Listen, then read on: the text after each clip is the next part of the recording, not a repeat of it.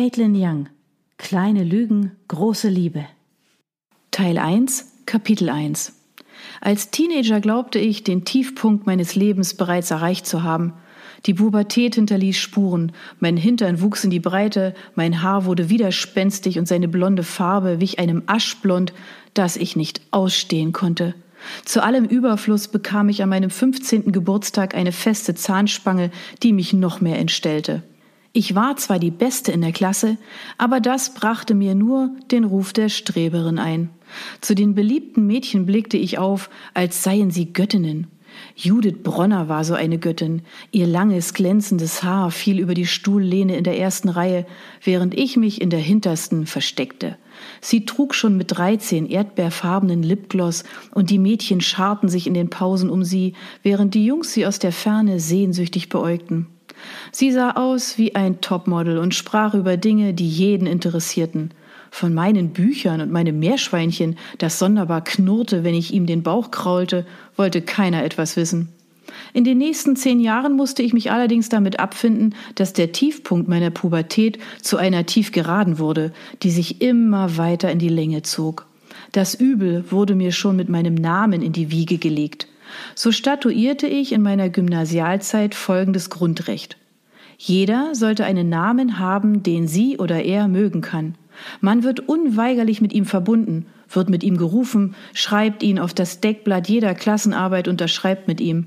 Jeder Mensch muss mit seinem Namen zufrieden sein. Punkt. Wenn ich mich bei meiner Mutter beschwerte, sagte sie lediglich, es sei doch nur ein Name. Sie als Mara hatte leicht reden. Ohne mit der Wimper zu zucken, hätte ich mit ihr getauscht. Zur Not auch mit einer Ursula oder Uta, auch wenn ich Namen mit U schon immer doof fand. Die Geschichte, wie mein Vorname ausgesucht wurde, machte die Sache nicht besser. Hätte meine Mutter ein Idol mit dem Vornamen Gundi gehabt, hätte ich ihre Wahl womöglich nachvollziehen können. Alles, was einen ideellen Hintergrund hatte, berührte mein Herz. Doch schuld an meinem Vornamen waren nur ein Zufall und das Vornamenbuch aus der Bücherei, welches von Mamas kugelrundem Bauch rutschte. Als sie es am nächsten Morgen aufhob, fand sie es bei den Mädchennamen mit G aufgeschlagen. Ihr Blick fiel auf Gundi, denn neben dem G befand sich ein kleiner brauner Fleck, und sie beschloss kurzerhand, mich Gundi zu nennen. Wenn meine Mutter meinen Erzeuger geheiratet und seinen Namen angenommen hätte, hätte mein verunglückter Vorname eventuell durch den angenehm klingenden Nachnamen Lenz ein wenig an Bedeutung verloren. Gundi Lenz, ach, das klang nach einer Künstlerin, vielleicht einer Literaturkoryphäe, die ich liebend gern gewesen wäre. Doch nein, als ich bei Wikipedia nachsah, was ich tat, sobald ich lesen konnte, fand ich schnell heraus, dass mein Nachname mit nichts Schönem assoziiert werden konnte. Er steht für eine Lampe, die nur spärliches Licht spendet. Als Adjektiv verwendet bedeutet er klein und daher schlecht zu benutzen, leicht zerbrechlich oder umständlich in der Handhabung. Manchmal denke ich, dass die Bedeutung meines Nachnamens ironischerweise meinen Charakter recht gut beschreibt. Dass wir in Stuttgart wohnen, macht alles noch einen Deut schlimmer. Im Schwäbischen steht mein Nachname für eine alte, hässliche Frau, die ich eines Tages bestimmt sein würde, aber noch war es nicht so weit. Mit meinen 25 Jahren wäre ich gern eine junge, selbstbewusste Frau gewesen, die eine große Zukunft vor sich hat. Warum ich immer nach den Sternen greifen müsse, wollte meine Mutter oft wissen. Vielleicht, weil sie es nie getan hat, aber das sagte ich ihr natürlich nicht. Genug um den heißen Brei herumgeredet. Darf ich mich vorstellen? Mein Name ist Gundi Funzel.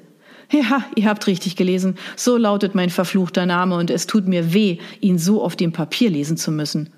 Doch was hilft es? Man muss zu den Tatsachen stehen. Bis zu einem gewissen Grad machte ich meinen Namen auch dafür verantwortlich, dass ich an meinem 25. Geburtstag noch Jungfrau war. Es war wieder einmal ein Jahr vergangen und wir versammelten uns in der Wohnung meiner Eltern, um zusammen zu feiern. Mein Bruder Timo war aus Frankfurt angereist, wo er bei einer Unternehmensberatung Karriere machte und mit Zahlen jonglierte, als sei es das Selbstverständlichste auf der Welt.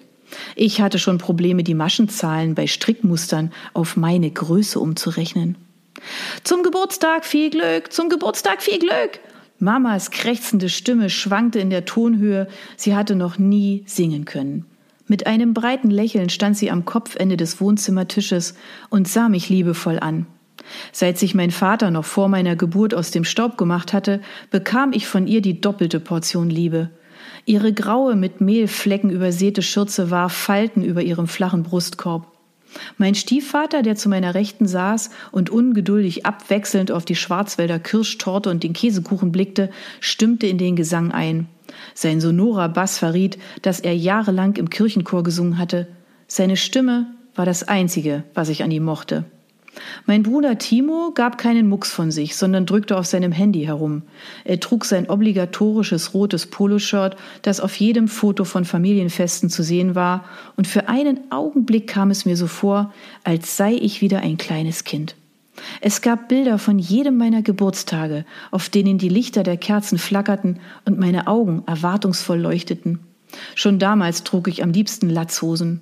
Nun saß ich hier, im Wohnzimmer meiner Eltern, das sich in den letzten Jahrzehnten kaum verändert hatte, und war bereit, meine Kerzen auszupusten. Mama hatte die alten Rollläden heruntergelassen und stemmte die Hände in die schmalen Hüften, um den großen Augenblick zu erwarten. An der beigen Wand hinter ihr hing ein Bild von einem Clown, das ich in der fünften Klasse gemalt und mit dem ich einen Preis gewonnen hatte. Ich sog die Luft, die nach Kraut roch, in meine Lungen ein. Dann blies ich mit all meiner Kraft, schaffte es aber nicht, alle Flammen gleichzeitig zu löschen. Immerhin zierten inzwischen 25 Kerzen den Kuchen. Eine bleierne Beklommenheit schlich sich in meine Brust. Während meine Familie applaudierte und mein Stiefvater Malte die Kirschtorte anschnitt, machten sich meine Gedanken, wie so oft und ohne dass ich es wollte, auf Wanderschaft zu einem früheren Geburtstag. Als ich 13 geworden war, hatte es am späten Nachmittag unerwartet bei uns geklingelt.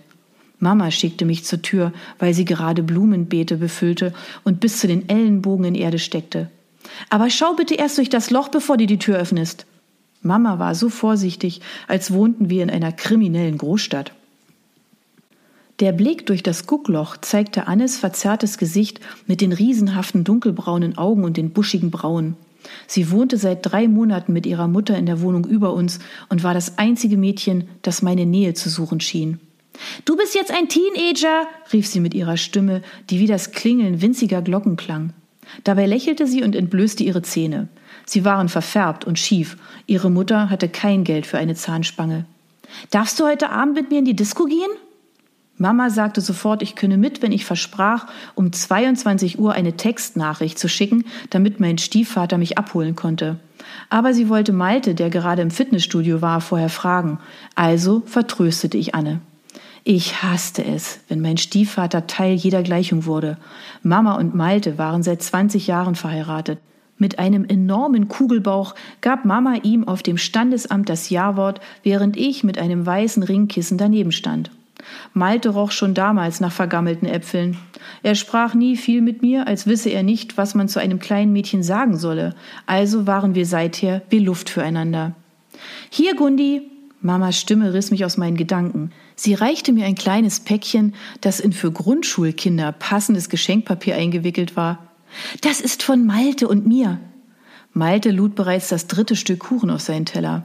Das Geschenk war zu klein, um ein Buch zu sein. Dabei hatte ich mir das Neueste von Paul Auster gewünscht. Vorsichtig begann ich, den Klebefilm mit Rautenmuster zu lösen. Mama war beim Geschenkeeinpacken eine wahre Künstlerin.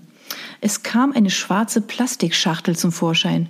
Darin lag eine Kette mit einem Anhänger in der Form eines vierblättrigen Klees. Die Blätter waren grün mit buntem Glitzer.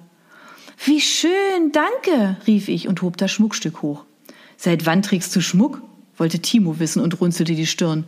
Dann klaute er die größte Kirsche der Torte aus ihrem Bett aus Schlagsahne. Wir dachten, dass du darin vielleicht Gefallen finden könntest, Mama klang fast, als wollte sie sich für das Geschenk entschuldigen. Ich wusste sofort, dass es Malte ausgesucht hatte. Er war Gymnasiallehrer und eine seiner Kolleginnen arbeitete nebenberuflich als Schmuckdesignerin. Ich war mir sicher, dass ich dieses Ding niemals umlegen würde. Mama schaufelte eine Schnitte des Käsekuchens auf meinen Teller, ohne mich zu fragen. Anschließend goss sie eine Runde Kaffee nach und versuchte erfolglos ein Gespräch in Gang zu bringen. Aber es war wie meistens aussichtslos. Timo hatte mehr Interesse an seinem Handy als an einem geistigen Austausch mit seiner Familie, die er schon allzu gut kannte, und Malte hüllte sich in das für ihn typische Schweigen, bei dem er den Blick starr gerade ausrichtete. Es sah aus, als würde er mit offenen Augen schlafen. Ich fragte mich, ob er dabei über etwas nachdachte. Mama sagte, er sei ein besonnener, ruhiger Mann. Für mich war er ein Rätsel. Um die familientypische Stille zu überbrücken, spielten wir im Anschluss an den Geburtstagskaffee Mensch ärgere dich nicht. Timo würfelte eine Sechs nach der anderen und warf mich in jeder zweiten Runde raus. Er gewann, seit ich denken konnte. Wenn er Timo hätte schmeißen können, übersah Malte es mit Absicht. Mich verschonte er nie. Ich sei die Ältere, sagte er erbost, wenn ich mich traute zu protestieren. Ich müsse das wegstecken können. Nichts konnte ich wegstecken. Ich sah im Fernsehen und in Mamas Klatschzeitschriften all die vermeintlich glücklichen zusammengestückelten Familien mit Kindern von verschiedenen Partnern und dem obligatorischen eigenen Alibi-Kind, das wenig später auch unter der Trennung der Eltern würde leiden müssen. Ich litt immer noch unter der Tatsache, dass meine leiblichen Eltern es nicht geschafft hatten, zusammenzubleiben. Nun war ich niemand, der in Selbstmitleid versank, aber ich wusste, dass meine Kindheit von der Familienkonstellation überschattet war. Die wenigen Augenblicke, in denen ich es kurzzeitig vergessen konnte, waren gemeinsame Stunden mit Anne, deren Mutter an meinem 25. Geburtstag eine Schreckensnachricht überbrachte.